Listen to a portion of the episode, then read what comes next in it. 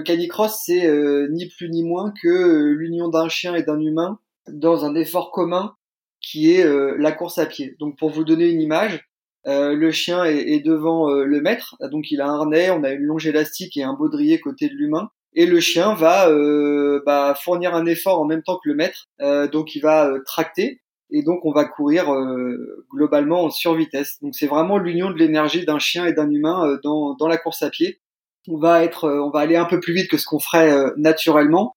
Et euh, bah, les meilleurs du monde aujourd'hui en canicross font des 5 km à entre 24 et 25 km h de moyenne. Donc c'est dire la vitesse que le, et l'énergie que le chien apporte dans le binôme. Donc c'est vraiment une, une interaction assez forte euh, entre le chien et le maître parce qu'il faut de la, de la connexion, de la complicité, de la confiance, de la compréhension et puis de l'adaptation à chacun. Voilà. Donc c'est vraiment une belle discipline. J'ai vu, j'ai vu deux, trois spécialistes euh, des chirurgiens notamment, et qui me disaient que euh, oui, sûrement que je pourrais recourir, euh, voilà, comme ça, si jamais j'avais de la chance, mais que mais que ce serait impossible de refaire du sport de haut niveau. Voilà. j'avais une grosse hernie discale avec une grosse compression, une grosse discopathie L4 L5, donc j'avais le dos vraiment en vrac. Mais par contre, je savais pertinemment que en arrivant sur ces championnats du monde au mois d'octobre, donc quelques mois après avoir récupéré Link et un peu de mobilité, euh, les chances étaient très très très fines parce que ça se joue euh, à des secondes, parce que le niveau est très élevé et que euh, et que j'avais aucun recul. J'avais pas de saison derrière moi pour apprendre à Link le job. j'avais zéro recul, donc j'y allais vraiment avec mes tripes, la préparation, l'envie et, et cette idée de se dire ok là ce que tu vas vivre il y a quelques mois, tu, tu t'avais tiré un trait dessus parce que tu, tu savais que tu ne pourrais plus jamais voler en canicross. Et là, tu cette occasion-là, donc prends juste du plaisir et savoir.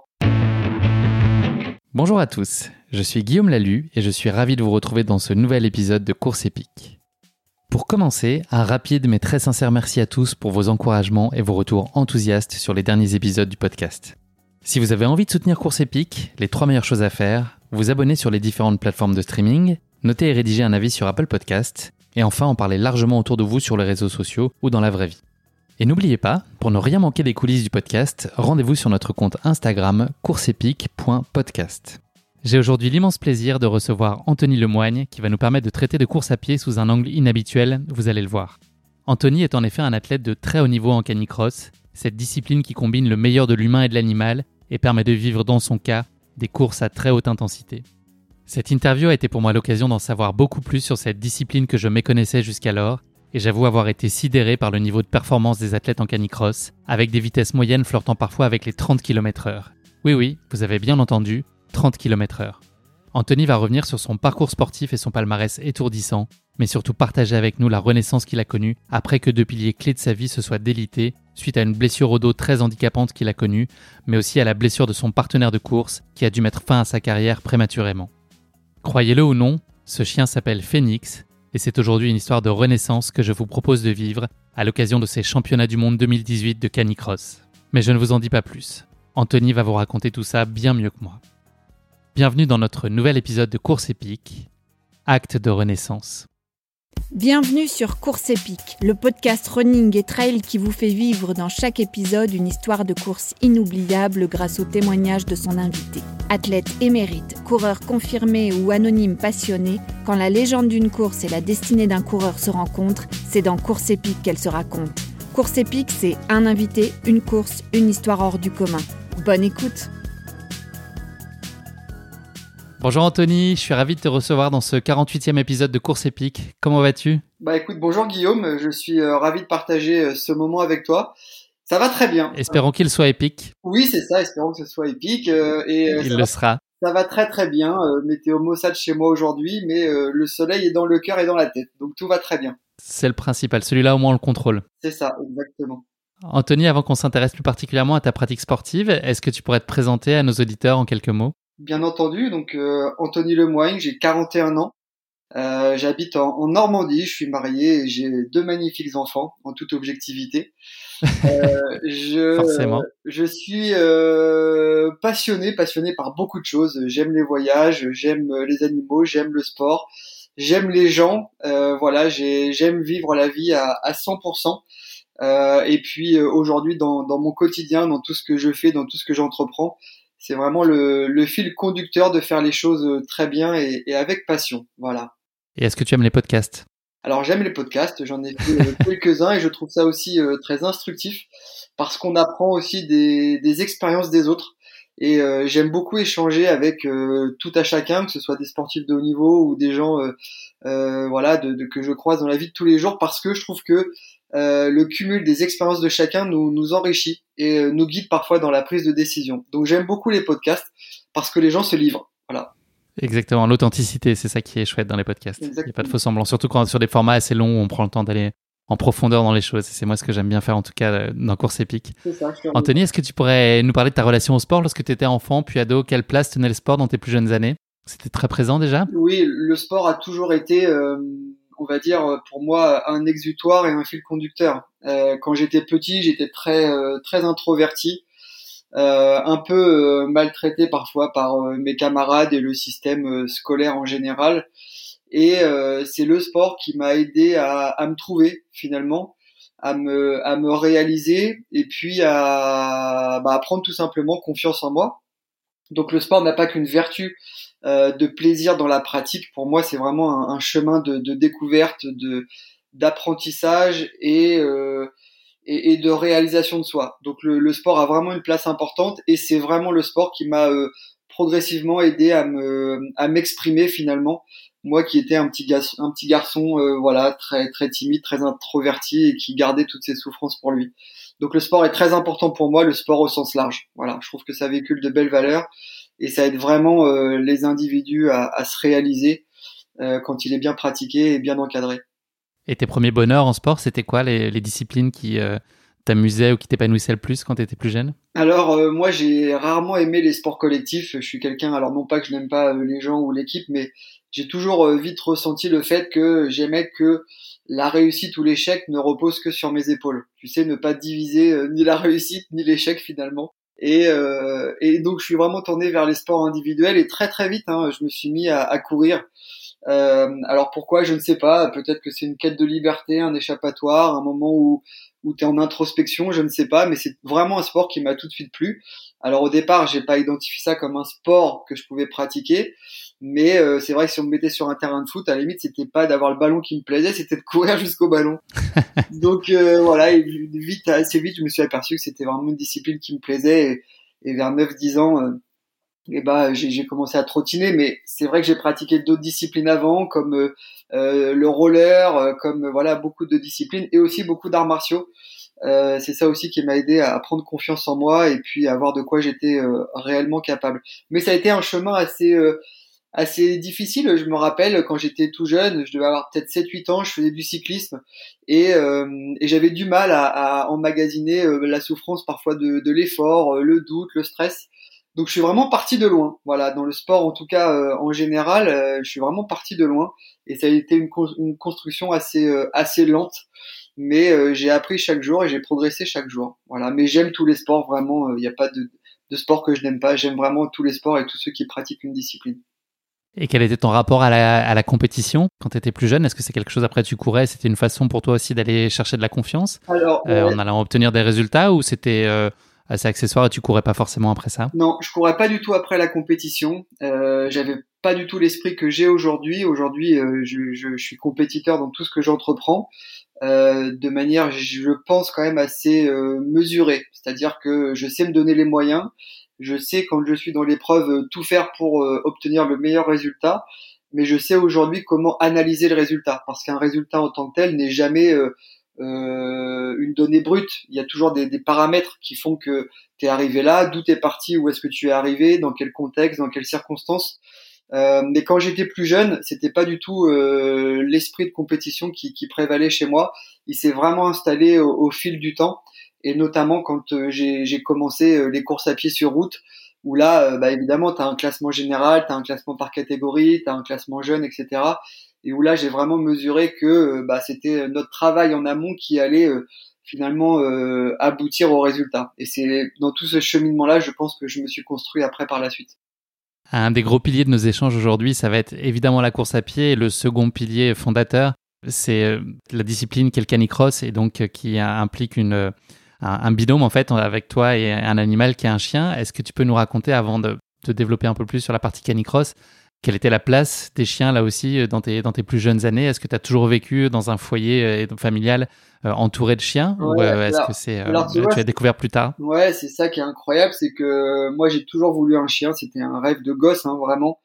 quand je dis d'enfant, c'était vraiment très très jeune. Et ma mère m'a toujours dit, tu auras un chien quand tu auras ta maison. Donc c'était assez clair. Et moi, mon premier chien, je l'ai eu quand j'avais, j'ai eu 20, 27 ans. Euh, parce que euh, bah évidemment quand j'ai quitté le foyer familial euh, je faisais du sport à un, bon niveau en triathlon donc je voyageais beaucoup. Et donc j'avais pas le temps pour avoir un chien. Et donc c'est uniquement quand j'ai arrêté ma carrière de, de, triathlète longue distance où quelques mois après j'ai eu mon premier chien Canyon mon husky. Donc finalement j'ai jamais eu de chien à la maison. Ça a toujours été un manque. Et à tel point que j'habitais dans un endroit où il y avait une SPA à côté et que je passais mes week-ends à aller voir les chiens, à, leur parler à travers la grille de la SPA, etc. Et, euh, et ce qui est marrant, c'est que euh, j'allais faire mon entraînement à pied et après j'allais passer plusieurs heures à la SPA. Euh, et ça, ça remonte à, à ouais, 25 ans.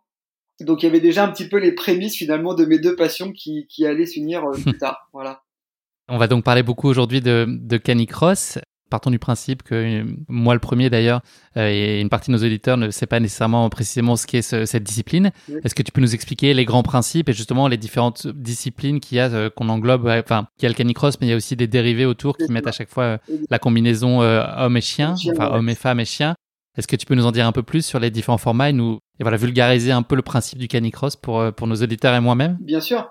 le, le canicross, c'est ni plus ni moins que l'union d'un chien et d'un humain dans un effort commun qui est euh, la course à pied. Donc pour vous donner une image, euh, le chien est, devant euh, le maître, donc il a un harnais, on a une longe élastique et un baudrier côté de l'humain, et le chien va bah, fournir un effort en même temps que le maître, donc il va tracter, et donc on va courir globalement en survitesse. Donc c'est vraiment l'union de l'énergie d'un chien et d'un humain dans, dans la course à pied. Ça donne des sensations évidemment incroyables de partage avec le chien, de complicité, euh, c'est vraiment un sport euh, d'une charge émotionnelle euh, intense parce que c'est un sport individuel, mais ça reste un sport d'équipe. et donc évidemment, il y a des déclinaisons qui sont très intéressantes. Il y a donc le canicross, on court avec son chien. On peut faire du cani-VTT, donc le chien tracte le VTT, on pédale derrière et c'est pareil, on va à des vitesses assez incroyables toujours en fonction de la race du chien que l'on a. Et puis après, il y a des dérivés comme le ski de donc c'est pareil du ski de fond tracté par le chien. Et puis euh, il y a euh, le cani-marche pour des gens qui ne peuvent pas courir mais euh, qui, qui, veulent marcher avec leur chien. Et enfin, il y a le cani trottinette. Donc, imaginez un peu les, les trottes que vous voyez un petit peu en, ville aujourd'hui. Eh bien, c'est des produits évidemment bien plus stables et bien plus améliorés. Mais c'est pareil, on a et un moteur. chien devant la, la, trottinette et son moteur évidemment. Le moteur étant en grande partie le chien. et pour ceux qui nous écoutent, bah évidemment, on va être, euh, on va aller un peu plus vite que ce qu'on ferait euh, naturellement. Et euh, bah, les meilleurs du monde aujourd'hui en canicross font des 5 km à entre 24 et 25 km h de moyenne. Donc c'est dire la vitesse que le, et l'énergie que le chien apporte dans le binôme. Donc c'est vraiment une, une interaction assez forte euh, entre le chien et le maître parce qu'il faut de la, de la connexion, de la complicité, de la confiance, de la compréhension et puis de l'adaptation à chacun. Voilà. Donc c'est vraiment une belle discipline. Et donc les formats de course, tu viens de l'évoquer, en tout cas sur le canicross, c'est des formats très courts, C'est autour de 5 km globalement. C'est l'essentiel des compétitions se fait sur ce format-là. Ça. Globalement, le, le, canicross fait euh, de 3 à 7 km, donc très court, très intense. Et puis euh, on a aussi des déclinaisons aujourd'hui euh, qui arrivent, notamment avec du canitrail qui va de 7 à 16 km. Évidemment, euh, dans tous ces sports-là, le chien est le, le baromètre de l'effort. Donc tout est aménagé, il y a des vétérinaires, etc. évidemment pour prendre soin de lui. Euh, Est-ce que les bâtons sont autorisés pour le chien? Alors, le, c'est pas, pas autorisé, mais par contre, j'allais venir sur un truc qui est intéressant, c'est qu'aujourd'hui, des grandes organisations de trail en ouverture de la course euh, organisent des canitrails. Je pense notamment aux, aux canitrails des gendarmes et des voleurs euh, que mhm. nos auditeurs, auditeurs doivent connaître. Euh, eh bien, en ouverture, il y a le canitrail des gendarmes et des voleurs qui fait 11 km sur un parcours magnifique. Et donc, il y a 300 binômes sur une masse start où tout le monde part en même temps et ça donne des images euh, vraiment magnifiques et une belle promotion pour ce sport où finalement euh, le chien et l'humain sont unis dans l'effort.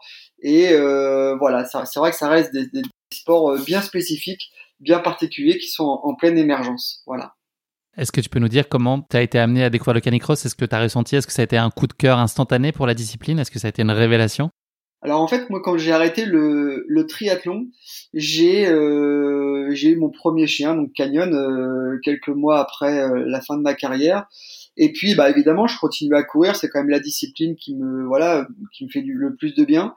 Et quelques mois après, j'ai vu un, un, reportage sur France 3 sur un canicross pas très loin de chez moi et il fallait à l'époque que l'âge que le chien ait un an pour faire un, du canicross. Donc dès que Canyon a eu ses un an, j'ai fait mon premier canicross à côté de la maison. Et là oui ça a été euh, la révélation. Parce que euh, j'ai vite senti bah, toute l'émotion qui se dégageait de cette discipline, tout le chemin qu'il fallait pour finalement comprendre son chien dans l'effort, l'adaptation. Et j'ai vite vu que bah, la passion était là. Et bah, ce jour-là j'ai vraiment attrapé un virus. Alors pour le coup, c'était un, bon virus. Et il y a toujours pas de, il y a toujours pas d'antidote. Et c'est très bien comme ça. Mais euh, ça a été oui vraiment un coup de cœur et puis évidemment après j'ai euh, poussé un petit peu plus euh, la démarche pour mieux comprendre bah, la physio des chiens, la biomécanique des chiens pour finalement optimiser ce qu'on pouvait s'apporter mutuellement. Donc ça a été vraiment un coup de cœur. De, de, de, de, participer à, cette, à, ce premier événement et c'est vrai que dans tous les sports que j'ai pratiqués, bah, j'étais très tourné sur moi. Hein. Le triathlon, c'est un sport où on est quand même assez égocentré. Et, euh, et là, j'ai vite vu que bah, il fallait faire attention à un autre être vivant pour euh, pour euh, bah, trouver une bonne alchimie. Et ça, ça m'a vraiment plu. Est-ce qu'il y a des nations qui sont traditionnellement fortes ou dans lesquelles il y a peut-être un ancrage un peu plus marqué, c'est plus culturel, le, canicross? Est-ce qu'il y a des pays qui sont réputés pour une appétence particulière pour cette discipline-là? Oui, alors il y a beaucoup de, de, de disciplines, enfin de, de, nations phares. Euh, les pays de l'Est sont euh, assez développés, on n'a pas l'impression, mais tout ce qui est euh, République tchèque, Pologne. en France, on, est, on, commence quand même à bien se structurer. Aujourd'hui, le canicross, c'est à peu près 200 clubs en France, une fédération, un sport qui est reconnu par l'État français. Donc c'est un sport qui va vraiment grandir et si vous n'en avez jamais entendu parler, vous verrez, vous en entendrez parler de plus en plus dans les mois et, et années à venir. Euh, mais c'est vrai qu'il y a quelques nations qui sont assez assez portées comme ça et surtout ça se développe partout. Moi, je vais donner des stages euh, chaque année euh, en Colombie, euh, je suis allé à Bogota, je suis allé au Mexique, dans des, dans des pays où on n'a pas l'impression que ça se développe. Et pourtant, oui. Euh, j'ai même été reçu par le ministre des Sports à Bogota. C'était un moment juste surréaliste parce que c'est une discipline qui, grandit là-bas. Ouais, ouais. Euh, le Canada, les États-Unis, voilà, je suis allé dans tous ces pays-là et c'est vrai que c'est en pleine émergence parce que c'est dans l'air du temps finalement, une discipline assez proche de, de, des choses vraies, de la nature parce que ça ça se pratique évidemment dans un milieu naturel et puis très peu onéreux et, voilà. Et donc euh, vraiment c'est un sport qui peut convenir à tout le monde que l'on veuille en faire du sport santé ou du sport compétition.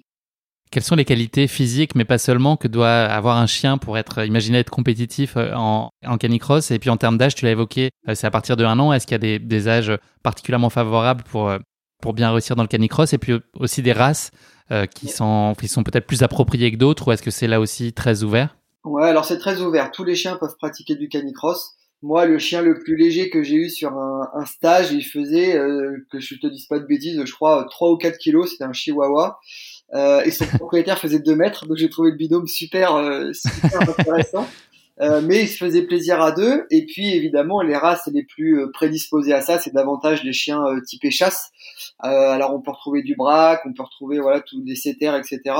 Mais après, il y a beaucoup de border collie, il y a beaucoup de voilà. Donc il y a vraiment tout type de race. Et, et c'est vrai que bah, c'est c'est un sport où les chiens finalement ont une carrière assez courte, en tout cas à haut niveau, parce que il faut un petit peu de temps pour former son chien. Donc on va dire qu'ils vont être performants à partir de, de deux ans. Et puis il y aura une, une baisse physiologique normale et naturelle à partir de 6 ans et demi, 7 ans. Donc on voyait la, carrière d'un chien, ça va être 4-5 ans, en tout cas à haut niveau.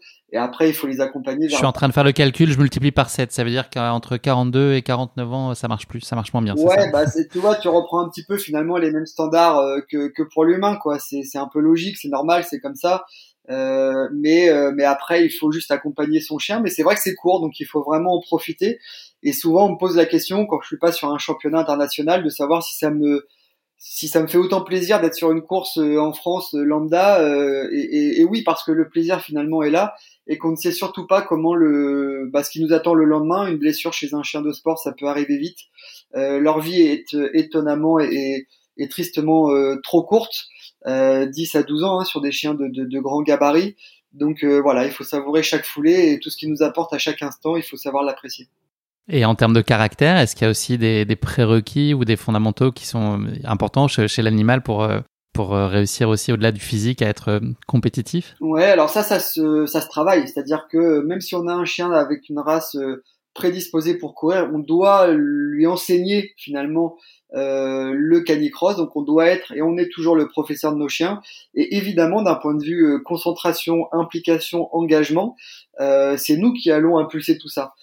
tu sais, quand tu envoies tes enfants à l'école, bah le professeur a un rôle très important sur sa capacité à être concentré, à comprendre finalement tout ce qu'on veut lui lui inculquer. Et eh bien pour le canicross, c'est la même chose. C'est vraiment la relation que tu vas construire avec ton chien euh, qui va être primordial. Et c'est vrai que moi j'ai coutume de dire que les chiens de canicross sont des chiens euh, extraordinaires parce qu'on va les mettre dans des situations de stress euh, que bah, les chiens lambda ne connaissent pas. Quand on est sur des canicross, il y a des spectateurs, il y a des micros, il y a des drones, il y a des chiens qui aboient, il y a notre propre stress. Donc le chien emmagasine beaucoup et c'est vrai que la confiance que l'on va instaurer avec lui va être un élément et un pilier essentiel dans euh, sa capacité à s'investir, à s'exprimer en étant bien dans ses coussinets. Si tu un chien qui est euh, craintif, euh, peureux, etc., ça peut en être un chien réactif.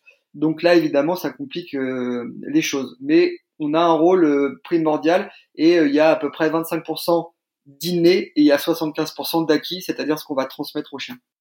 On a parlé des qualités attendues pour un chien. Maintenant, si on parle de son maître, est-ce que ça peut être des compétences qui sont comparables à celles qu'on peut attendre d'un coureur sur piste, par exemple, sur des distances de 5000 mètres? Est-ce que c'est le, même typologie de, qualité naturelle, et, ou en tout cas qu'on développe, qu'il faut avoir Ou est-ce que c'est euh, des choses différentes? Est-ce que c'est un autre type de préparation physique et, de compétences qu'il faut aller chercher? Alors en fait, c'est vrai qu'on est sur un temps d'effort qui se rapproche du, du 5000 sur piste. Ça, c'est vrai en termes d'intensité, etc.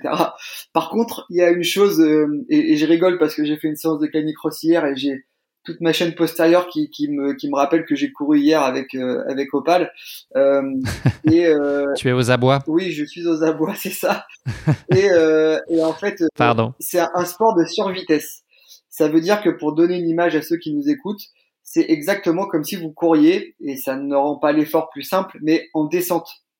Donc en gros, quand vous faites un canicross de 5 km, c'est comme si vous couriez 5 km en descente. Alors si vous avez un chihuahua votre descente elle fait 0,2%. Euh, et si vous avez un chien comme euh, comme Link avec lequel je cours en compétition aujourd'hui, c'est comme si vous couriez dans une descente à euh, à 20 ou 25%. Donc ça veut dire que on est vraiment dans une contraction musculaire excentrique et on casse énormément de fibres. Alors d'un point de vue physiologique et cardiaque, etc. Évidemment, on est très haut et on va être à notre FC max quasiment sur toute la course. Mais d'un point de vue musculaire, c'est réellement traumatisant et donc il y a une adaptation à la fois dans la foulée mais aussi euh, dans, euh, on va dire, l'habitude musculaire à, emmagasiner ses efforts de, de survitesse. Voilà. J'ai lu qu'aujourd'hui, euh, un athlète de très haut niveau en canicross aller plus vite que le recordman du monde du 5000 mètres, c'est possible? Ça, ça, corrobore ce que tu viens de dire juste avant avec cette idée de descente, et de, de, survitesse et d'accélération? Exactement, sans rentrer dans les détails, tu vois, sur un, un 5000 mesuré en canicross, donc pas sur de la piste, sur de la terre, etc. Moi, j'ai un record à 12-21 avec Phoenix, euh, donc euh, j'ai pas là en tête la vitesse du record du monde, mais je pense qu'on n'est pas très très loin. Et sur le kilomètre avec Link, sur un parcours où il y avait deux virages à, à 90 degrés sur un kilomètre, euh, pareil mesuré, etc. avec des plus GPS, enfin voilà, euh, arbitré avec des juges, etc. On a fait 2,05. Le record du monde sur piste étant de 2,11. Voilà. Donc c'est dire. J'ai fait mon petit calcul, c'est une moyenne de 28,8 km/h. C'est assez incroyable. J'ai été stupéfait quand j'ai un peu mis le nez dans, dans, les, dans la vitesse à laquelle euh, les athlètes de canicross de haut niveau sont en capacité d'aller dans leur binôme. C'est euh, assez stupéfiant comme ça. Avec deux virages à 90, donc ça veut dire que globalement avec Link ce jour-là, on a euh, donc on a établi une marque mondiale. On a on a été à 30 km/h pendant tout le kilomètre. Voilà même au-delà parce qu'il y avait des, des décélérations. Donc euh, c'est euh, c'est une discipline à part entière et c'est au-delà des qualités de, de la tête, hein, c'est surtout le chien aussi qui apporte une, une sacrée motricité. Mais euh, il y a une publicité qui dit euh, voilà, sans maîtrise, la puissance n'est rien. on doit maîtriser et emmagasiner toute la puissance que le chien peut nous apporter. Et c'est tout l'art du canicross.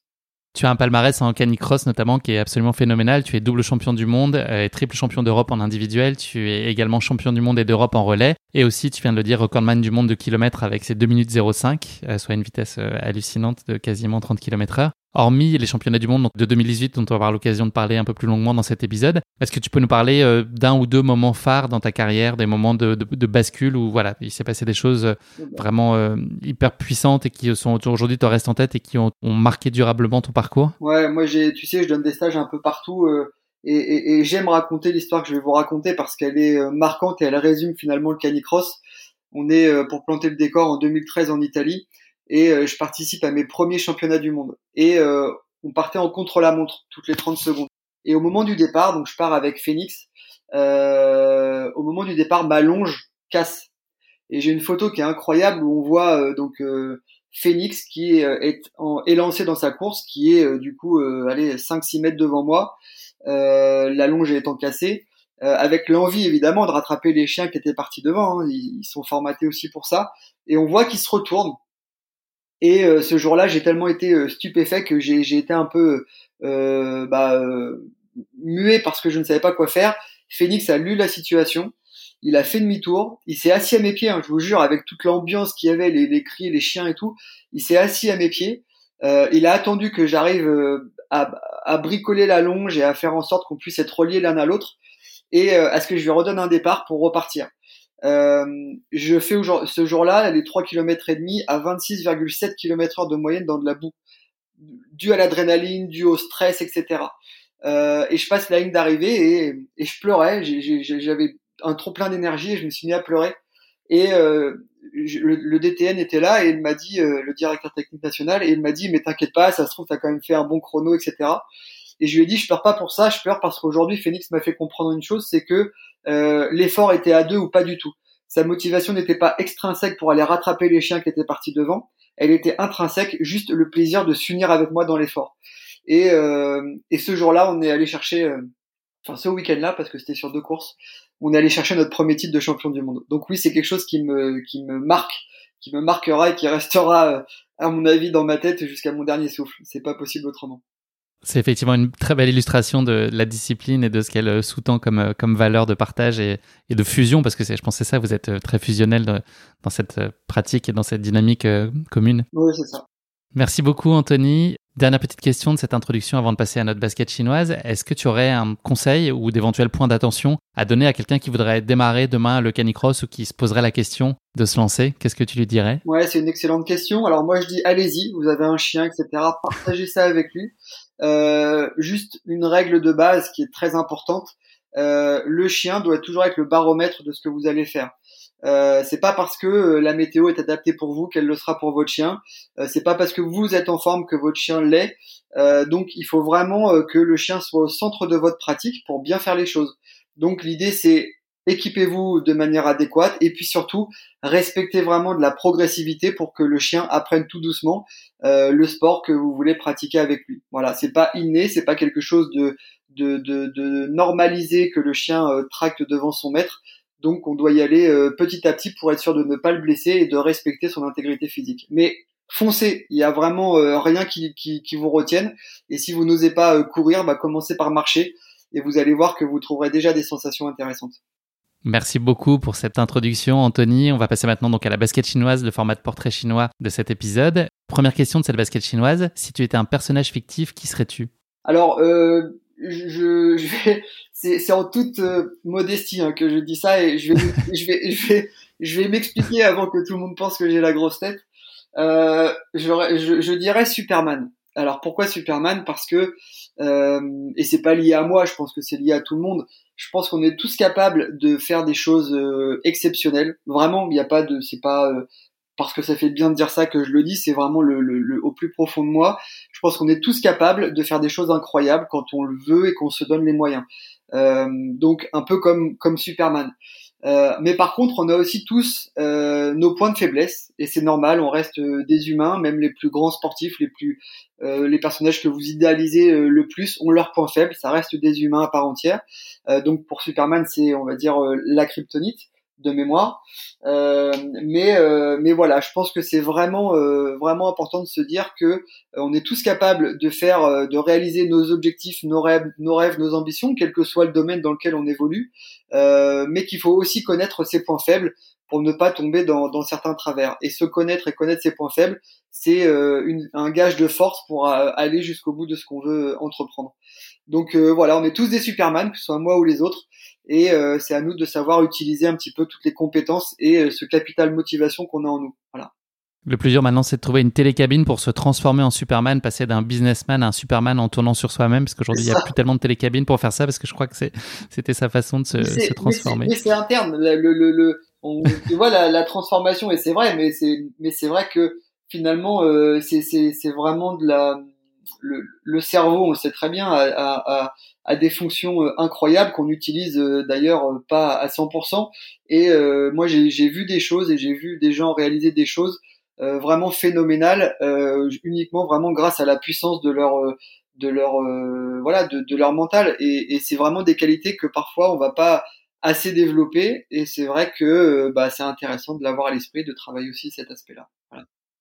Le suspense est intenable pour cette deuxième question de la basket chinoise. Si tu étais un animal, qu'est-ce que ça pourrait bien être cet animal? Euh, bah, je vais je vais essayer de te surprendre. euh, en fait, euh, non, je, je très très honnêtement, ce serait un loup. ce serait un loup. alors, je, les chiens sont vraiment des, des des animaux qui me captivent et, et, qui me fascinent. Mais alors le loup, hein, on sait très bien, euh, voilà, les chiens descendent en partie du loup, euh, mais le loup a cette, cette dimension, on va dire, indépendante, euh, profonde et, emblématique qui m'ont toujours captivé. Je suis d'ailleurs moi-même parrain d'une d'une meute de loups qui est pas très loin de chez moi, voilà, et dans un, dans un grand parc qui s'appelle Rêve, Rêve de Bison. Et, euh, et c'est vraiment des animaux qui me fascinent de par euh, leur organisation, euh, de par leur force tranquille. Et, et voilà, moi, si, si, je pouvais être un animal, ce serait, ce serait un loup. Et évidemment, mon cœur a balancé au début de la question, mais, mais voilà, on va dire que je travaille pas trop les chiens en disant que ce serait un loup. Dernière question de cette basket chinoise, est-ce qu'il y a un sportif ou une sportive qui t'inspire tout particulièrement? Euh, alors, au-delà de mes chiens, parce que ça reste des sportifs à part entière qui euh, qui me m'enseignent au quotidien. S'il y a bien un sportif, oui, qui me qui m'inspire, ce, ce, serait euh, Roger Federer. Euh, mhm. Alors, euh, pour deux points, le premier évidemment, c'est c'est c'est la carrière de, de de, de, du sportif, mais c'est aussi surtout la personnalité du bonhomme, à la fois dans la longévité de sa carrière, mais aussi dans l'attitude qu'il a, à la fois dans ses victoires comme dans ses échecs. Euh, et moi, c'est ça qui marque chez cet athlète, c'est que c'est un mec qui a tout réussi, qui a écrasé tous les records, euh, qui garde une humilité, euh, je trouve, euh, assez assez forte, et puis qui a toujours eu le, même comportement, le même respect de ses adversaires dans les moments difficiles comme dans les moments où, où bah voilà, où il a connu les, les plus grands succès. Et je trouve que c'est un bel exemple pour pour les jeunes qui font du sport pour garder vraiment la tête sur les épaules et, euh, et voilà. Et c'est vraiment aussi quelqu'un de, de, passionné euh, qui ne joue pas que pour euh, l'argent ou le titre, il joue vraiment pour la passion de son sport. Et donc c'est quelqu'un qui est inspirant pour moi. Sa longévité en témoigne effectivement. Si c'est pas de la passion, je sais pas ce qui le fait tenir après. Je crois qu'il a, il a eu 40 ans, pas encore peut-être? Alors il a dépassé 40 ans et là il, a, il s'est opéré à nouveau d'un genou. Alors il a prévu de revenir, mais évidemment euh, son comeback risque d'être un peu plus compliqué. Mais euh, je serais surpris de rien par cet athlète qui, euh, qui encore une fois, sait, se connaît très bien et qui sait utiliser son expérience pour rester à haut niveau et, et c'est vraiment voilà quelqu'un d'admirable je trouve. Merci beaucoup Anthony de t'être prêté au jeu de cette basket chinoise. On va maintenant parler de ta course épique, les championnats du monde de canicross ICF 2018. Pour en planter brièvement le décor, ces championnats du monde de canicross 2018 se tiennent en Pologne du 5 au 17 octobre de cette année 2018 dans le village de Lubiswo, euh, à 5 km de la ville de Birawa. Je me suis lancé sur la prononciation de ces noms de villes polonaises, j'espère que je suis pas trop à côté. 700 concurrents sont présents sur place sur l'ensemble des épreuves proposées, avec des pays à la délégation très étoffée, comme la Belgique, la République tchèque ou encore la France, mais aussi des nations représentées par un seul participant, comme c'est le cas pour la Palestine par exemple. On y retrouve comme discipline le canicross, le cani-VTT, le canitrot, toutes les émanations euh, autour du, du canicross dont tu as parlé tout à l'heure, et également le relais. Et tout ça se passe sous forme d'épreuves par catégorie qui sont généralement sur deux jours. Nous allons donc vivre aujourd'hui plus particulièrement avec toi trois moments forts. Ta première manche euh, de la course individuelle de canicross sur une distance revue à la baisse de 4,7 km en raison de la chaleur ce jour-là. Il s'agit d'une course individuelle avec un départ qui va être donné toutes les 15 secondes. Tu vas pouvoir nous, nous raconter tout ça. Et puis la seconde manche qui s'est tenue le lendemain, le dimanche, sur un parcours là encore réduit, mais cette fois à 3,5 km et qui donne lieu à un départ en masse start par groupe de 10 sur la base du classement obtenu la veille. Enfin, ces championnats du monde accueillent également une épreuve de relais, je l'ai dit, et à laquelle tu as également eu le plaisir de participer. Mais avant que tu nous racontes cette course épique, Anthony, j'ai une question qui pique à te proposer. Donc c'est une question gentiment piège que je pose à mes invités. À la surprise générale, notre question qui pique d'aujourd'hui va s'attacher à la thématique canine et en l'occurrence à un chien qui a beaucoup fait parler de lui en France au début des années 2000. Ce chien s'appelle en l'occurrence Saucisse. C'est un teckel qui est né en 1998 et mort en 2014. Je ne sais pas si, tu, si ça t'évoque déjà quelque chose, ce, nom-là. Pas du tout.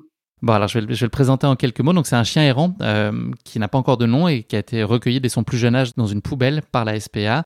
Mal en point, il a été opéré à plusieurs reprises et s'en est finalement tiré. Il attendra huit mois derrière les barreaux de sa cage avant d'être accueilli par l'équipe de l'Écaillé du Sud, une maison d'édition marseillaise de polar, et en particulier par l'écrivain Serge Scotto, qui en fait sa mascotte et lui donnera donc le nom de Saucisse. Rapidement pris en main par la maison d'édition et par son maître, Saucisse devient le héros d'un grand nombre de leurs romans policiers et sa notoriété commence à se développer dans la région marseillaise. Mais cette notoriété de Saucisse ne va pas s'arrêter là et va ensuite s'étendre plus généralement auprès du grand public français. Est-ce que tu saurais me dire pourquoi? Alors, la question est assez compliquée, donc j'ai trois suggestions de, de réponses pour, euh, pour t'aider. Première proposition, on peut trouver un texte du chien saucisse dans le livre 100 jours sans, un livre de soutien à Florence Obna et son accompagnateur Hussein Aoun qui était détenu en otage en Irak en 2005. La réponse B, c'est que Saucisse a participé à l'émission euh, Secret Story. Et la réponse C, c'est que Saucisse s'est présenté aux élections municipales à Marseille en 2001. Waouh euh... Il y a une fourberie, je te préviens tout de suite. Alors, je, je vais euh, retirer. A, c'est le texte. B, c'est euh, Secret Story. Et C, c'est les élections ouais, municipales. Secret Story, j'en serais déçu.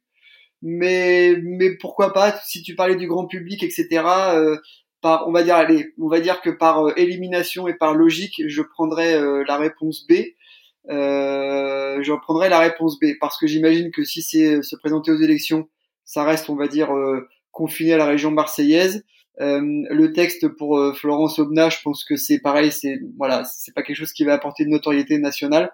J'aurais dit Lost Story par par ou Secret Story par par élimination.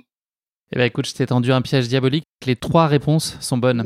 Euh, on trouve bien, ouais, on trouve bien un texte qui est attribué à Saucisse, qui a donc très probablement été écrit par Serge Scotto dans le livre de soutien à Florence et à son accompagnateur Hussein. Saucisse figure aux côtés d'auteurs de renom quand même comme euh, Daniel Pénac, Sophie Kahl, Emmanuel Carrère ou encore Eric Orsena. Et donc Saucisse s'est également fait connaître pour sa candidature aux élections municipales de 2001 à Marseille dans le premier secteur en tant que mascotte d'une liste alternative homonyme ayant pour slogan pour une société, alors société ça, commence comme Saucisse, SAU, pour une société plus humaine contre une vie de chien. Et cette liste va quand même réussir l'exploit de se classer sixième de ces élections en réunissant 4,5% des voix. Et poursuivant sur cette lancée, euh, Serge Scotto, elle a été très très chaud. Il s'est dit, allez, je vais quand même essayer de l'inscrire aux élections présidentielles de 2002. Ah. Mais Saucisse n'a pas réussi à recueillir les 500 signatures requises, donc ça n'a pas été possible. Et puis voilà, cette candidature municipale a également été le secret qui entourait euh, Saucisse lors de sa participation à Secret Story, puisque chacun arrive dans la maison avec euh, un secret à découvrir. Et pour la petite histoire, le secret de Saucisse n'a jamais été découvert par les habitants de la maison.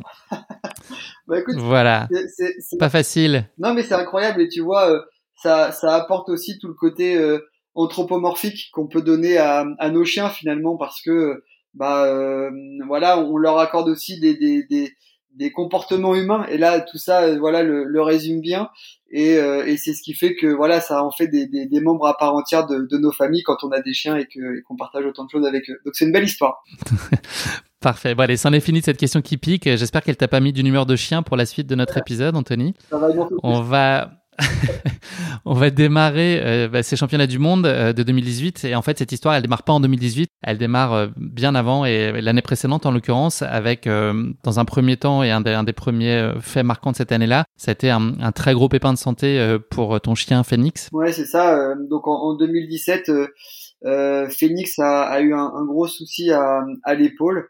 Et donc pour voir un petit peu ce qui se passait on a fait une, une arthroscopie Euh, alors le gros souci à l'épaule, on ne savait pas si c'était un gros souci ou pas, mais il fallait faire un examen. Donc on a fait une arthroscopie et euh, le vétérinaire en faisant l'arthroscopie, donc en gros on passe une petite caméra dans l'épaule du chien, euh, lui a euh, mis malencontreusement un germe fécal, ce qui fait qu'il y a eu une grosse infection articulaire. Donc en fait il n'y a pas, euh, en tout cas c'est très délicat, il y a toujours pire, mais c'est très très délicat chez un chien d'avoir une infection articulaire. Les antibiotiques n'ont pas fait effet, etc. Et du coup, euh, bah, j'ai dû, alors que Phoenix euh, est encore aujourd'hui le chien le plus titré en, canicross euh, au monde, il était en pleine ascension dans sa carrière, etc. En plus de tout ce qu'on partageait, bah, j'ai dû le voir passer finalement du statut de sportif de haut niveau à un chien qui bah, connaissait ce souci-là. Donc, je vous passe un peu les détails de tout ce qu'on a dû faire pour essayer de d'endiguer ce germe dans, dans l'épaule et cette infection. Pour éviter l'amputation, c'était ça l'enjeu? C'est ça. En fait, on, on, j'y allais une fois par semaine au vétérinaire, on lui ouvrait l'épaule, on lui rinçait l'articulation à grand dos, on refermait et j'ai fait ça pendant 6-7 semaines. Donc pour moi, c'était juste euh, un crève-cœur que de voir mon chien euh, euh, subir ça, euh, de voir le déposer. Il comprenait ce qu'on allait lui faire. Donc quand je le déposais, il me regardait, il tremblait. Alors que c'est un chien ultra courageux. Voilà, je, ça a été pour moi vraiment un choc émotionnel assez fort.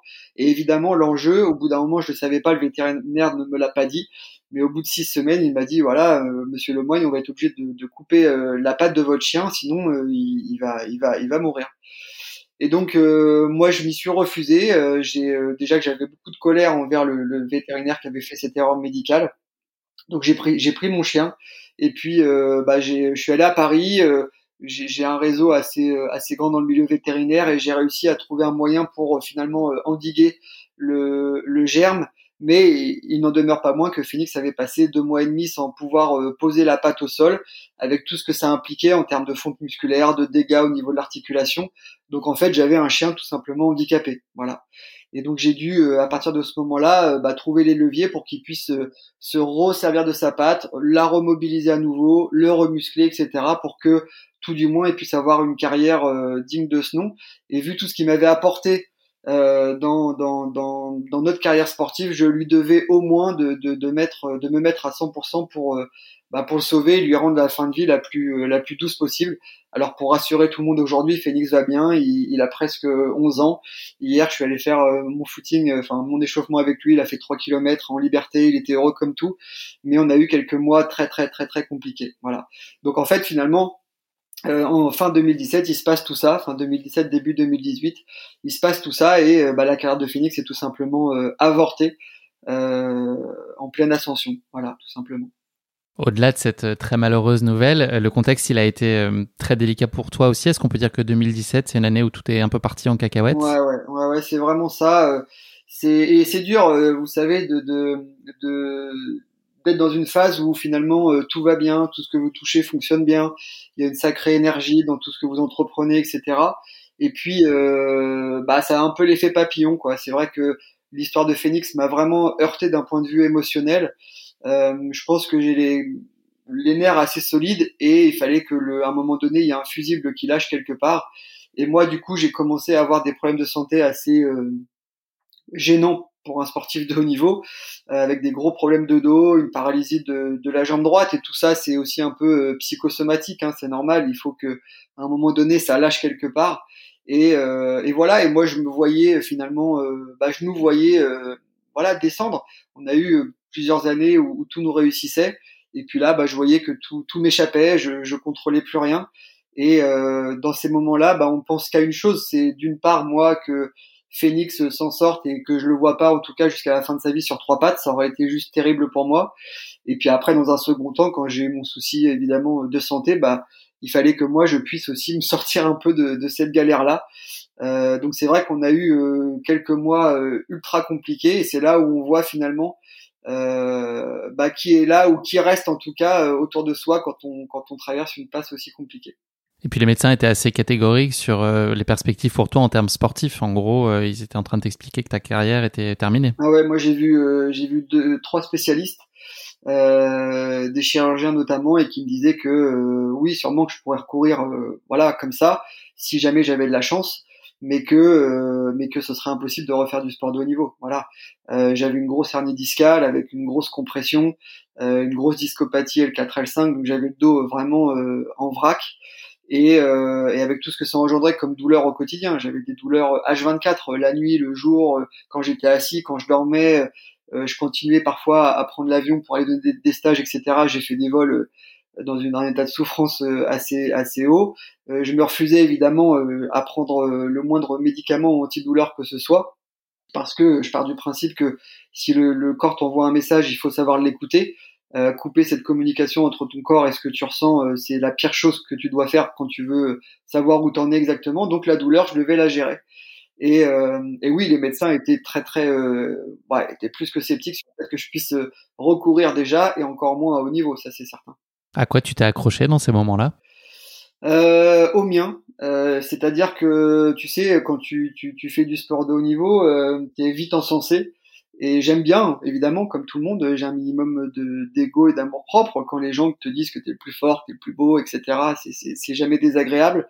Mais j'ai toujours pris ça comme quelque chose de euh, euh, qui glissait sur moi. Voilà, c'est positif, mais ça glissait sur moi. Ça me définissait pas, parce que les gens qui disaient ça ne me connaissaient pas vraiment.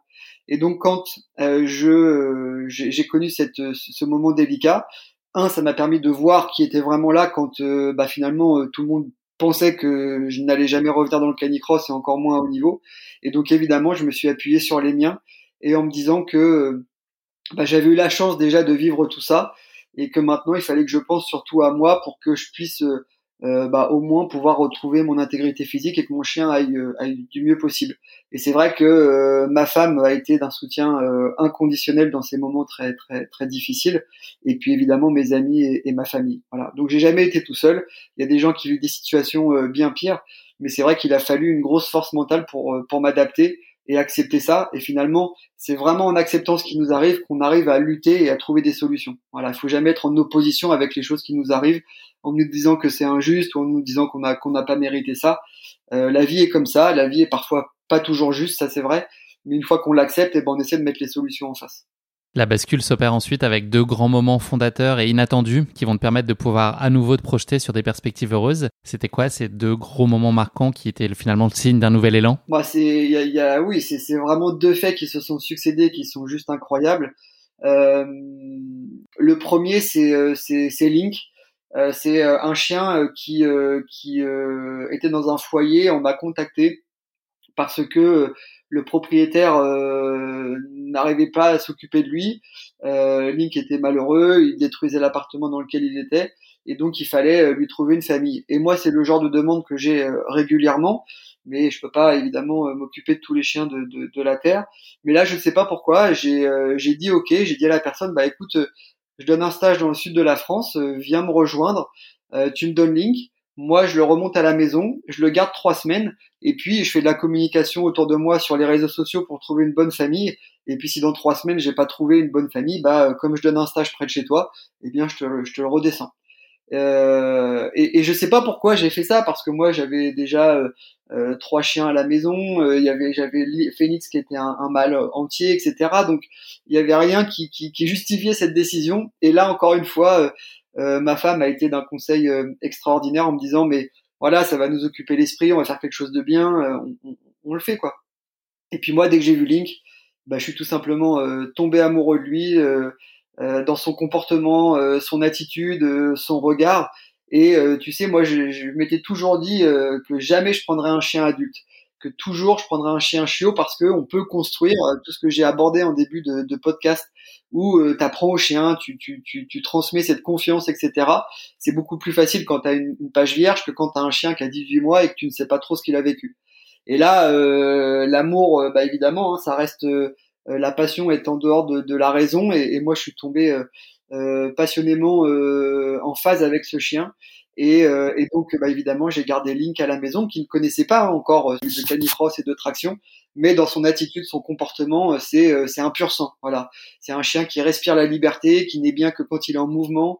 et ça me rappelle un peu moi quand j'étais quand j'étais peut-être plus jeune, où finalement, bah, c'est le mouvement, le sport qui m'a donné confiance en moi et qui me faisait me sentir bien et ben j'ai retrouvé ça chez Link et ça m'a tout de suite euh, percuté.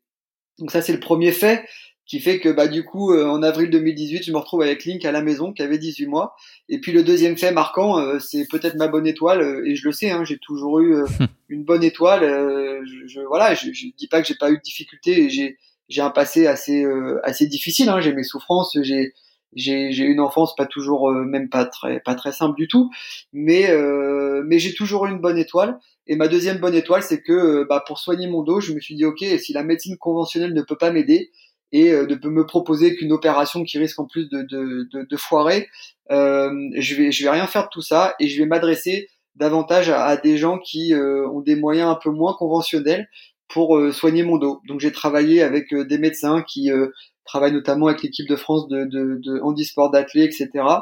Euh, pour bah, pour trouver des solutions à mes maux et donc on a travaillé à base de, de, de patch énergétiques, de sophrologie, etc et euh, l'hernie s'est un peu résorbée et au fil des semaines, j'ai réussi à retrouver un petit peu de mobilité, ma jambe s'est débloquée et puis à reprendre bah, finalement à zéro euh, l'activité euh, physique. Donc je me retrouve en fait au mois d'avril avec euh, un chien qui arrivait à la maison et moi qui pouvais rebouger un peu. Mais en gros, j'étais, je repartais de zéro, voilà, complètement de zéro et des championnats du monde qui arrivent finalement pas très longtemps après. Est-ce que tu peux nous parler de cette phase de préparation? C'est quoi les grandes composantes de la préparation d'une telle compétition? Et puis surtout dans un contexte où là il y a vraiment euh, tout à bâtir pour toi, enfin pour, pour votre union et puis toi aussi physiquement euh, te reconstruire. C'est quoi les différentes étapes? Et puis est-ce que est-ce que l'idée qu'on a nous d'une préparation sur une course euh, traditionnelle avec du fractionné, du seuil, du long, du dénivelé, est-ce que tu intègres tout ça aussi dans une préparation de canicross ou c'est très différent? Oui, euh, y a, il faut vraiment faire un travail très euh, très complet euh, parce que c'est un sport qui est très exigeant. Donc il a fallu évidemment que moi je reprenne à zéro finalement, que je reconstruise mon corps, que je me retrouve, que je change certaines choses aussi parce que bah, l'expérience m'a appris que évidemment j'ai fait des erreurs dans, dans ma préparation. donc j'avais l'expérience, mais moi j'ai redémarré comme si j'avais mon bagage qui était là, mais comme si euh, je, je, démarrais la course à pied en tant que tel. Et puis évidemment, parallèlement à ça, j'ai dû euh, bah, apprendre tout apprendre à Link, déjà instaurer cette confiance entre lui et moi. Euh, et puis c'est vrai que c'est un chien qui est en perpétuel mouvement et j'avais du mal à, à, le saisir complètement. Et un jour, je me suis dit bah voilà, je vais lui mettre le harnais, je vais aller faire un kilomètre avec lui et je vais voir ce que ça donne. Et donc évidemment, il savait pas trop comment se comporter. Et puis au bout de quelques centaines de mètres, tac, il s'est enclenché, il s'est mis dans le harnais et on s'est arrêté au bout de, ce kilomètre-là, et il s'est arrêté, il s'est retourné, il a planté son regard dans le mien avec insistance, et son regard voulait dire. Il t'a fait un clin d'œil. C'est ça. Il m'a dit, ok, je vois ce qu'on est capable de partager ensemble, je vois ce que tu es capable de m'apporter, on se comprend, on est fait pour euh, pour faire ça ensemble. Il l'a compris comme ça. En, en, en j'avais mis, je crois, 2 minutes 30 sur le kilomètre. En 2 minutes 30, il a compris euh, ce qu'on pouvait réaliser ensemble. Et à partir de là, ça a été vraiment le début de, de la préparation, de d'identifier nos points forts et nos points faibles mutuels. Et moi, j'ai toujours fait ma préparation en fonction des forces et des faiblesses de mes chiens. Et donc, j'ai dû identifier euh, ce que Link était capable de faire, là où moi, je devais compenser certaines de ses faiblesses, et puis euh, bah, de, de, construire toute la préparation. Et évidemment, ça passe par euh, des, des, gros travails de piste, ça passe par du travail de musculation, ça passe par du travail à vélo, ça passe par du travail de seuil, ça passe par du travail de descente pour habituer finalement à cette euh, contraction excentrique dont je parlais tout à l'heure, pour habituer toutes les chaînes musculaires à se contracter en, en s'étirant de cette manière-là. Donc voilà, j'ai dû reconstruire notre binôme à zéro. Et c'est vrai que j'ai adoré cette phase parce qu'elle était pleine, euh, pleine d'incertitudes et le sport n'est pas une science exacte. Et donc j'ai aimé cette phase-là où finalement je devais redémarrer à zéro. Voilà. Avec quel objectif sportif euh, vous vous présentez sur ces championnats du monde? Est-ce qu'on peut avoir des ambitions compte tenu du contexte et après ce que vous venez de vivre? Ou le seul fait d'être là, finalement, c'est déjà un accomplissement suffisant? Pas d'ambition. Alors dans ma tête, je, suis, euh, je reste compétiteur et, et je me mets rarement sur une ligne de départ en me disant que c'est perdu parce que sinon je le fais pas et c'est pas dans ma nature. Mais par contre, je savais pertinemment que en arrivant sur ces championnats du monde au mois d'octobre, donc quelques mois après avoir euh, récupéré Link et un peu de mobilité, euh, les chances étaient très très très fines parce que ça se joue euh, à des secondes, parce que le niveau est très élevé et que euh, et que j'avais aucun recul. J'avais pas de saison derrière moi pour apprendre à Link le job. j'avais zéro recul, donc j'y allais vraiment avec mes tripes, la préparation, l'envie et, euh, et cette idée de se dire euh, ok là ce que tu vas vivre il y a quelques mois tu tu t'avais tiré un trait dessus parce que euh, tu tu savais que tu ne pourrais plus jamais revoler en canicross Et là, tu as cette occasion-là, donc prends juste du plaisir et savoir. Et donc j'ai fait évidemment toujours ma préparation comme je le fais de manière euh, euh entière. Mais c'est vrai qu'en arrivant sur la ligne de départ, j'avais vraiment euh, aucune indication du comportement de Link réellement dans l'effort avec tout ce que ça implique et tout ce que j'ai expliqué tout à l'heure. Et, euh, et, encore moins de savoir comment moi j'allais emmagasiner une telle puissance sur un parcours comme ça, avec tout ce que ça impliquait, les attentes qu'il y avait. Donc zéro ambition, juste évidemment l'envie de faire du mieux possible. La situation est assez ambivalente autour de toi puisque tu dois composer avec un entourage qui est très bienveillant, mais tu dois aussi faire face à une certaine forme de scepticisme de la part de certains. Comment est-ce que tu vis ça? Qu'est-ce qui pourrait expliquer selon toi cette défiance? Bah, c'est normal, c'est humain. Euh, avec Phoenix, on a euh, pendant plusieurs années euh, tout gagné, on était intouchable et c'est vrai que ça peut énerver parfois quand tu gagnes tout le temps. Les gens pensent que t'as voilà, t'es pas forcément humain ou que tout réussit et que c'est pas juste. Ou euh, voilà, et c'est humain de parfois euh, vouloir euh, bah, que les choses évoluent ou changent. Donc il y a ça, il y a aussi des concurrents, même d'autres nations qui bah, euh, mesurent pas l'ensemble de ce que tu as vécu sur ces derniers mois et qui sont un peu contents de ce qui t'arrive et que bah t'as un nouveau chien, t'as pas été présent pendant un an, bon bah voilà, c'est que t'es un petit peu sorti du coup. Donc il y avait toute cette énergie là qui était un peu négative, mais qui restait quand même minoritaire, mais qui, qui, qui a un petit impact sur euh, sur soi.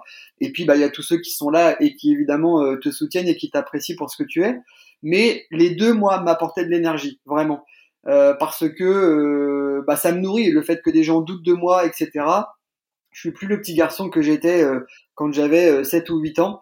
Et aujourd'hui, euh, bah, même les, les, énergies négatives, je sais les intégrer et les utiliser dans mon, dans mon propre effort et euh, dans ma propre motivation et dans ma propre capacité à aller me faire mal. Voilà. Euh, c'est pas ce qui me porte, mais c'est ce qui va me donner parfois aussi la petite étincelle. Et évidemment, ce qui me porte, c'est tous ceux qui m'aiment, qui me soutiennent et qui étaient là et qui me suivaient, euh, soit qui avaient fait le déplacement ou qui me suivaient, voilà, via les médias, quoi. Donc, euh, donc voilà, évidemment contexte particulier, mais surtout, je me suis mis dans, uniquement dans ma bulle avec Link euh, et j'étais concentré uniquement sur lui parce que euh, je savais qu'on avait de quoi faire quelque chose de bien. Je savais pas si c'était possible, mais je m'appuyais vraiment sur lui et je voulais vraiment partager ça avec lui de manière entière et sans que rien ne vienne entraver ce qu'on allait ressentir ensemble.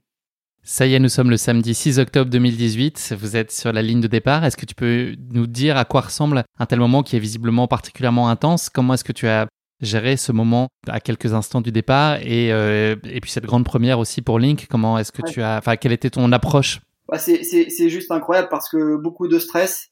Euh, évidemment, le stress, on peut le transmettre aux chiens. Moi, j'ai vu des gens, euh, des chiens très performants être paralysés par le stress.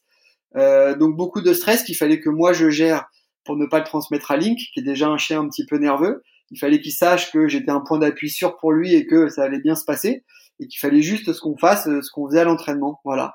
Euh, donc il y avait ça et donc évidemment j'occultais euh, tout ce qu'il y avait autour. Et sur ce départ du samedi, eh bien euh, on partait en contre-la-montre toutes les 15 secondes et le champion du monde en titre partait donc 15 secondes derrière nous. Euh, évidemment avec tous les commentaires que j'entendais au départ euh, et des gens qui disaient euh, bon bah voilà le moine au bout d'un kilomètre il va voir Ben Robinson l'anglais passer et puis ça va être réglé etc et donc je pars avec Link voilà je sais pas mais j'étais vraiment chargé d'une énergie que j'essaye hein, d'avoir sur tous mes départs etc mais quand je revois un peu les photos les vidéos voilà on était vraiment il y avait que, que Link et moi et j'essayais vraiment d'occulter ce qu'il y avait autour et euh, au premier virage, euh, on partait donc évidemment assez vite. Premier virage, euh, sur un mauvais appui, je, je chute. Alors avec l'anglais qui partait 15 secondes derrière moi, évidemment, 15 secondes, c'est très très vite repris. Euh, mais je me relève et puis voilà, on fait la course, on, on, s'exprime vraiment bien avec Nick, on se trouve bien dans la foulée, dans l'effort. Euh, on va au bout de nous-mêmes euh, jusqu'à jusqu'au dernier mètre. Et Ben ne, ne, revient pas sur nous, hein, qui est un ami, donc je vais pas lui jeter la pierre.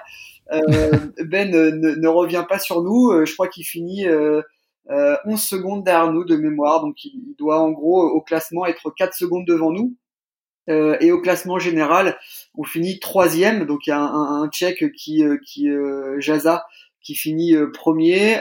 deuxième c'est Ben. Et puis 4 secondes derrière c'est moi. Mais je crois qu'on doit se tenir dans 10 secondes globalement après cette, cette première manche. Donc moi déjà c'était une une sacrée victoire euh, d'être là dans, dans, les meilleurs du monde. Euh, évidemment, j'avais du monde derrière, hein, j'avais d'autres Tchèques. Le, le, quatrième est une seconde derrière moi. Enfin voilà, ça joue à, rien du tout.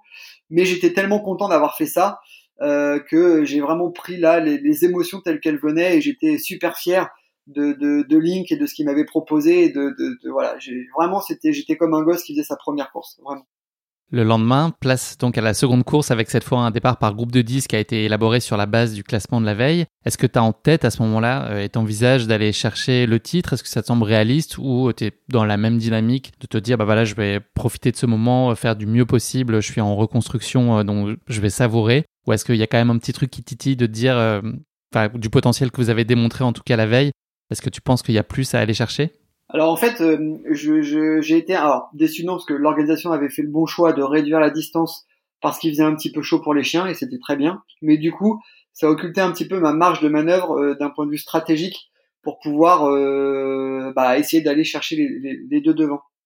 Et du coup, quand j'arrive sur la ligne de départ, non, dans ma tête, c'est je veux je veux pas être en dehors du podium, je veux pas, je veux pas que le check une seconde derrière me passe et je veux aller euh, récupérer les 10 secondes que j'ai sur euh, sur Jaza et sur l'anglais euh, sur sur Ben quoi. Moi dans ma tête, j'y allais pour pour pour gagner. mais je me suis dit, on, on, va pas prendre un risque inconsidéré. Je vais rester avec eux et puis je verrai au bout de deux bornes si jamais je suis capable d'aller faire un dernier 1500 mètres de folie pour aller reprendre les secondes qu'il fallait quoi, parce qu'il y avait trois kilomètres et demi de mémoire. Et puis au bout de deux bornes, j'ai vu que j'étais j'étais au rupteur. Je, je j'étais encore avec eux, mais que je pourrais pas aller plus vite que ça. Euh, Link, c'est pareil, c'était compliqué pour lui quand il se dépassait de se retrouver tout seul devant. Donc euh, voilà, au bout de bande, j'ai compris que au mieux, il fallait que je reste avec euh, Jaza et Ben et que là au moins j'assurais le podium. Et euh, bah, c'est ce qui s'est passé. Hein. On s'est retrouvé à 400 mètres de la ligne ensemble. Et bah voilà, on arrive à la queue leu. Euh, Jaza est devant, euh, Ben euh, derrière de mémoire, et puis moi je suis je suis je suis troisième, et on passe la ligne, on passe la ligne comme ça. Mais moi, je suis super ravi parce que parce que bah voilà, je mets je mets je mets le pied sur le podium, on, fait une médaille de bronze sur ces championnats du monde et c'est une médaille qui vaut de l'or. Et, et super fier du comportement de Link et puis de voir qu'on est on est on est dans le coup. Donc euh, ouais, c'est vraiment un truc phénoménal de, de, de partir finalement du point zéro euh, à quelques mois avant cette course et de voir ce qu'on a réalisé euh, en Pologne à ce moment-là, c'était ouais, juste miraculeux et c'est c'est vraiment là où je tire le plaisir. La médaille, elle est là et, c'est un vrai plaisir. Mais quand je vois euh, le plaisir que Link a pris dans l'effort, cette alchimie, ce partage qu'on a eu, cette intensité qu'on a eu, euh, là, je me suis dit, c'est voilà, c'est une sacrée résurrection et, et je la savoure à, à sa juste mesure. Quoi. Est-ce que tu te souviens du premier geste que tu as eu pour Link une fois la ligne d'arrivée franchie euh, Et puis, euh, est-ce que tu as ressenti de sa performance? Même si tu croyais en lui, euh, j'imagine que ça a été quand même une surprise de, de, voir bah, le niveau qui a pu être, qui a pu être atteint par vous deux. Comment tu vis ce moment spécifiquement avec lui? C'est incroyable parce que quand tu passes la ligne d'arrivée, évidemment, tu es, es, pris par le tourbillon des gens qui y a autour de toi, des, des, des, des, des médias et tout, mais euh, le, à chaque fois, de toute façon, quelle que soit la course, quand euh, je finis une course ou un entraînement, la première chose c'est d'étreindre mes chiens. Mais là, euh, j'ai pris Link dans mes bras et, et j'ai pleuré parce que parce que la charge émotionnelle était forte et que j'étais tellement fier de lui. c'est encore une fois, il s'est pas déconcentré, il a, il a, il a eu peur de rien. on a dépassé sur la course du samedi euh, plusieurs binômes, etc. Euh, il a, il, a, il a montré une force de caractère qui était euh, vraiment incroyable et j'étais content d'avoir participé à cette construction chez lui et à sa résurrection aussi parce que quelques mois avant, c'était un chien malheureux dans un appartement et là, il, il, court en pleine liberté, il m'apporte ça, on, partage ça ensemble. Donc, euh, au-delà de la course et du résultat, c'est finalement, euh, on s'est trouvé ensemble pour se sentir libre. Et, euh, et, tout ça, on l'avait montré à tout le monde. Voilà. Et, et moi, j'étais, j'étais tellement fier de ça, à la fois pour ceux qui me soutiennent au quotidien, et puis pour mes détracteurs aussi parce qu'ils m'ont apporté cette motivation euh, supplémentaire et sans aucune arrogance hein, pas du tout je suis pas dans cet état d'esprit là mais j'étais content de démontrer les choses et de prouver qu'on était là et qu'il fallait encore compter euh, sur nous sur les, les, les, saisons qui allaient arriver. Et puis ça a été un super point d'appui pour euh, les, les, après le record je l'ai fait avec Nick on a, on a fait encore des podiums internationaux. Donc je savais qu'on avait quelque chose à construire ensemble et c'était une belle une belle histoire. Et puis surtout j'ai évidemment une pensée pour mon Phoenix parce que euh, bah parce que voilà, j'ai couru des années avec lui et ça m'a fait bizarre de ne pas courir avec lui sur ces championnats du monde. Mais euh, évidemment, je lui ai dédicacé cette, cette médaille parce qu'elle était aussi pour lui. La compétition, elle n'est pas tout à fait terminée, même si elle a déjà été très intense physiquement et, en termes d'émotion, puisque l'après-midi de ce dimanche, euh, place à l'épreuve par équipe. Est-ce que tu peux nous dire comment s'est passée cette course qui s'est jouée à, un tout petit rien et avec un niveau d'intensité qui est absolument hallucinant? Ouais, c'est fou. Là, c'est le relais, c'est un truc de malade parce que toutes les nations sont réunies. On est euh, donc trois athlètes. Il y a la boucle d'un kilomètre à faire. Et donc nous, avec l'équipe de France, euh, les gars s'en sortent bien. Euh, mes, partenaires, ils arrivent à me passer le relais en, deuxième position, mais vraiment tout le monde est serré. Et donc, euh, ce qui est dingue, c'est que euh, bah, les Tchèques partent en premier. Quand au moment où moi je prends mon relais, les Tchèques partent en premier, je crois trois ou quatre secondes devant moi. Moi, je pars en deuxième position et Ben Robinson l'anglais part une seconde derrière moi. Donc en gros, les trois du classement général en individuel, on se retrouve à nouveau sur la piste pour un kilomètre. Donc là, on prend les mêmes et on recommence. C'est ça, on prend les mêmes et on recommence, sauf qu'on est sur un kilomètre et que là, on va se mettre le cœur dans la gorge. et donc j'arrive à revenir sur le sur Jaza, sur le tchèque. Et puis euh, on avait un dernier virage avant d'arriver sur la sur la grande ligne droite. Et euh, moi je me suis dit je vais rester derrière. Et euh, au moment où je vais sortir du virage, je vais me décaler à gauche parce que le revêtement était un petit peu sablonneux. Et je me suis dit je vais me décaler à gauche et je vais être sur une partie plus stable. Je vais avoir une meilleure motricité et je vais essayer d'aller le, le, dépasser quoi. Et donc j'arrive à la sortie du virage avec peut-être deux mètres de, retard sur lui. Et donc je me mets à gauche et là, bah, je reviens, je reviens, je reviens. Euh, Link était déchaîné, il, était déchaîné, il, se mettait dans le harnais, il s'engageait, il voulait aller dépasser. Euh, vraiment, il a ressenti toute l'émotion et l'engagement et l'enjeu de la course. Et il a voulu aller dépasser finalement euh, bah, le Jaza et son chien. Et on arrive tous les deux, on passe la ligne d'arrivée. Euh, côte côte quoi c'était impossible de déterminer qui avait gagné et on, casse le buste un peu comme comme en athlé ou en triathlon où on, on s'écroule derrière la ligne d'arrivée euh, et donc c'est uniquement les puces qui nous ont euh, départagé. Et euh, ça reste anecdotique, mais on finit l'équipe de France finit médaille d'argent. j'ai pour 0,1 ou 0,02 secondes, je crois. on n'a pas réussi à aller gagner la médaille d'or. Mais encore une fois, c'est tout ce que Link m'a montré dans le comportement qui, qui m'a qui m'a voilà fait vivre ses émotions. Et puis là, évidemment, bah il y a tout le monde qui vient autour de nous et qui voilà qui nous félicite et et, les félicitations, elles ont vraiment une saveur euh, particulière. Et je me rappelle le, la première phrase que j'ai dit à, à, à quelqu'un qui venait m'interviewer une fois la ligne d'arrivée passée, c'est euh, je veux mourir en faisant ce sport. Voilà, parce que c'est tellement chargé et rempli d'émotions que euh, voilà, moi je me sens bien et je me sens complet que quand j'arrive à partager ça avec mes chiens, quoi. Voilà. Donc c'était pas trop tôt par contre quand même Anthony. Non non, je garde, ça pendant quelques dizaines d'années j'espère. Mais c'est vrai que ça a été un week-end tellement chargé en émotions et j'étais tellement content pour euh, les gens qui me qui me soutiennent, qui ont cru en moi, euh, qui qui, qui me disaient que j'avais des, des, des ressources pour faire ce, ce comeback. Et évidemment je le dois euh, en grande partie à, à, à Link. Hein. C'est à lui aussi que que, que je dédie ce podcast parce que voilà c'est cette force de caractère là et ce cette, euh, cette énergie-là, c'est lui qui me, qui me l'a apporté au quotidien, évidemment. S'il n'y en avait qu'une, quelle serait l'image que tu garderais de ces championnats du monde? Quel est le, moment marquant qui te vient à l'esprit quand tu l'évoques? Euh, bah, c'est, c'est la ligne d'arrivée du relais, quoi.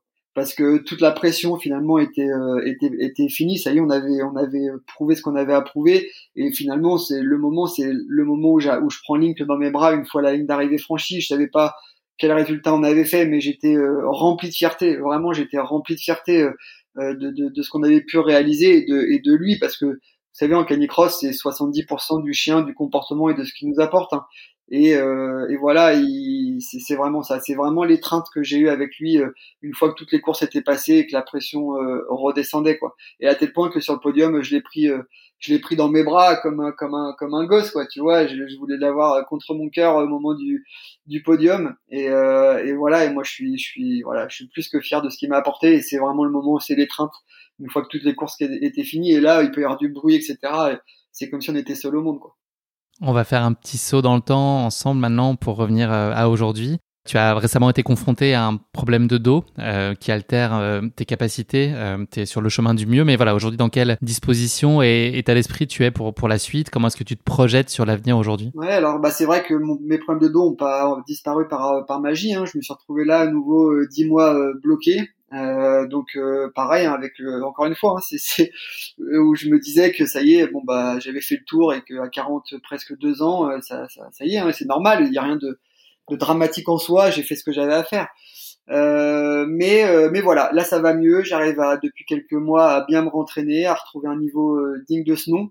ma dernière année internationale sera en 2022.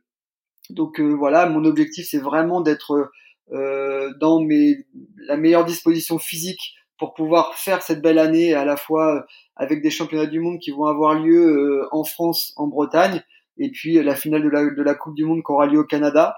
Euh, si je peux terminer sur ces deux belles échéances internationales, ce sera euh, parfait. Et là, à plus court terme, dans un mois et demi, j'ai les championnats de France, mes derniers championnats de France euh, que j'aimerais évidemment euh, remporter avec Link. Voilà. donc je savoure chaque foulée, chaque moment, chaque jour où j'ai pas de douleur, où je peux faire ma passion. et faut avoir conscience de ça vraiment au quotidien, d'avoir son intégrité physique, c'est quand même une sacrée chance. Et euh, moi, j'ai toujours dit, et c'est vrai, c'est au plus profond de moi, je le sens, euh, dans la vie, il n'y a pas d'emmerde, il n'y a pas de problème tant qu'on a la santé. Euh, tant qu'on a notre voilà notre capacité d'agir, alors on mettra des solutions en face de tout. Les seules vraies merdes, les seules vraies galères, elles sont physiques, elles sont elles sont voilà médicales. Mais si on a la santé, alors il n'y a pas de problème, on mettra le temps, mais tous les problèmes sont sont résolvables. Voilà. Là, l'état d'esprit, c'est combattant, euh, euh, envie de reprendre les courses là qui, qui arrivent dans dix jours et, euh, et envie d'aller euh, voilà me, voler derrière Link. Voilà, c'est ça mon état d'esprit. Est-ce que tu appréhendes l'après et la vie sans compétition? Oui, oui, oui. Alors j'entreprends beaucoup hein, avec mes partenaires. Je, je voilà, aujourd'hui, je vis de ma discipline, j'ai cette chance-là. J'ai voilà, j'ai des partenaires qui attendent un peu ma fin de carrière pour travailler encore plus avec moi. Donc, je serai toujours dans cet univers, dans cette passion. Mais évidemment, évidemment, parce que même si je suis parfois euh, usé du rythme que représente l'entraînement de haut niveau, c'est euh, quotidien, évidemment, c'est un job. Hein. Mais euh, mais j'en fais, je, je fais le chemin psychologique de savoir que bah, j'ai fait mon temps et que j'ai eu la chance de vivre tout ça, que c'est moi qui décide quand ça s'arrête il y a rien de pire finalement que d'arrêter euh, une carrière sur une blessure et de sentir qu'on n'a pas fait tout ce qu'on devait faire. Moi, j'ai fait au-delà de ce que j'aurais pu imaginer. Et tu sais, si on m'avait dit voilà, euh, il y a dix ans, si on m'avait dit voilà, Anthony, dans les dix prochaines années, voilà quelle sera ta vie et ce que tu feras, euh, j'aurais signé des deux mains sans aucun problème. Donc j'ai pas de là tout ce que je vis, c'est du plus. Et évidemment, j'appréhende, mais j'ai tellement de choses à faire après. Et puis même avec mes enfants, je suis quelqu'un de passionné par la vie, donc il y a plein d'univers que j'ai envie d'aller découvrir. Merci beaucoup Anthony. Je te propose de conclure cet épisode non pas avec le mot de la fin, mais avec le motto de la fin, donc une citation euh, qui t'inspire ou qui voilà, qui est représentative de ta philosophie de vie. Est-ce que tu as une phrase qui pourrait synthétiser ta vision des choses? Oui, alors j'en ai deux qui marquent. Euh, la première, et, très rapidement, c'est, euh, euh, je sais plus de qui est cette phrase, elle est pas de moi, mais, euh, mais elle me guide. C'est le silence est le terreau fertile des injustices. Euh, ce qui veut dire que finalement, quand euh, ayez toujours votre parole, dites toujours ce que vous ressentez euh, pour ne pas vivre des choses comme des injustices. Il faut vraiment s'exprimer. On peut exprimer tous les avis à partir du moment où ils sont bienveillants. pour ne pas ressentir la vie ou les choses qui se passent autour de nous comme une injustice et ça va dans toutes les situations de la vie. Mais surtout en ce qui me concerne moi au quotidien, dans mon sport, dans ce que je, je fais, c'est le jeu avant l'enjeu. Euh, parce que je suis dans une discipline où évidemment on est engagé avec un animal et que pour lui ça reste qu'un jeu, qu'on soit sur une ligne de départ pour un championnat du monde ou à l'entraînement dans la forêt en face de chez moi, lui la seule chose qu'il veut c'est partager du temps avec nous et euh, nous donner le, le, le, meilleur. Donc il faut jamais oublier, malgré l'enjeu, malgré les objectifs qu'on se fixe, que euh, bah, ça doit rester un jeu. Et si on prend ça réellement comme un jeu, alors la performance sera au bout. Mais il faut jamais faire passer l'enjeu avant le goût de, de, jouer ensemble avec son chien. Et ça ne reste qu'un jeu finalement, et la vie n'est qu'un jeu, et de toute façon, on n'en sortira pas vainqueur. Voilà, quoi qu'il arrive. Merci beaucoup pour ce moto vraiment très inspirant. C'est malheureusement déjà la fin de cet épisode. Merci Anthony de nous avoir permis de découvrir cette discipline qui est relativement méconnue euh, aujourd'hui, le canicross. Je suis ravi d'avoir pu lui donner un coup de projecteur euh, par ton entremise. Ça a été aussi une très belle découverte pour moi. J'avoue, ça a été euh, très plaisant de me plonger bah, dans toute la compréhension de ce qu'est le canicross. ça a été plein de surprises. Et puis voilà, je voulais aussi te féliciter. Et quand je dis toi, c'est j'associe pleinement Link à ce tour de force. Mais voilà, bravo pour votre tour de force réalisé à l'occasion de ces championnats du monde 2018 qui ont été une très belle renaissance et finalement le début d'un nouveau chapitre aussi. Euh, de nouvelles perspectives euh, pour vous. Félicitations donc pour l'ensemble de ton œuvre et c'est un incroyable palmarès. Et puis voilà, je te souhaite euh, de continuer à l'étoffer ces prochains mois avec tes échéances qui sont prévues pour 2022 et de clore ton incroyable parcours dans les meilleures conditions et surtout avec une santé flamboyante. Merci beaucoup Guillaume et le plaisir a été euh, partagé. Et puis merci surtout de, m'avoir donné la parole pendant, euh, pendant une heure et quart. Et je trouve évidemment que euh, ces podcasts sont importants et intéressants, comme je le disais, parce qu'on va puiser au, fond des individus. Et donc tu as un, un, rôle très important. Donc un grand merci pour cet intérêt. Voilà, plaisir partagé. Ça a été un très grand plaisir pour moi de passer voilà, du temps pour, pour bien comprendre et aller au fond des choses. C'est ça que j'aime faire dans ce podcast et j'étais ravi particulièrement de le faire avec toi. Merci beaucoup Anthony, je te souhaite plein de bonheur pour la suite de tes aventures. Je te dis à très bientôt. À très bientôt, merci. Merci à tous de nous avoir suivis, j'espère que cet épisode vous a plu. Pour ne manquer aucun épisode, n'oubliez pas de vous abonner sur les différentes plateformes de streaming. Et si le cœur vous en dit, n'hésitez pas à mettre le maximum d'étoiles sur iTunes, cela aidera Course Épique à se faire connaître plus largement encore. Merci et à très bientôt pour notre prochain épisode de Course Épique.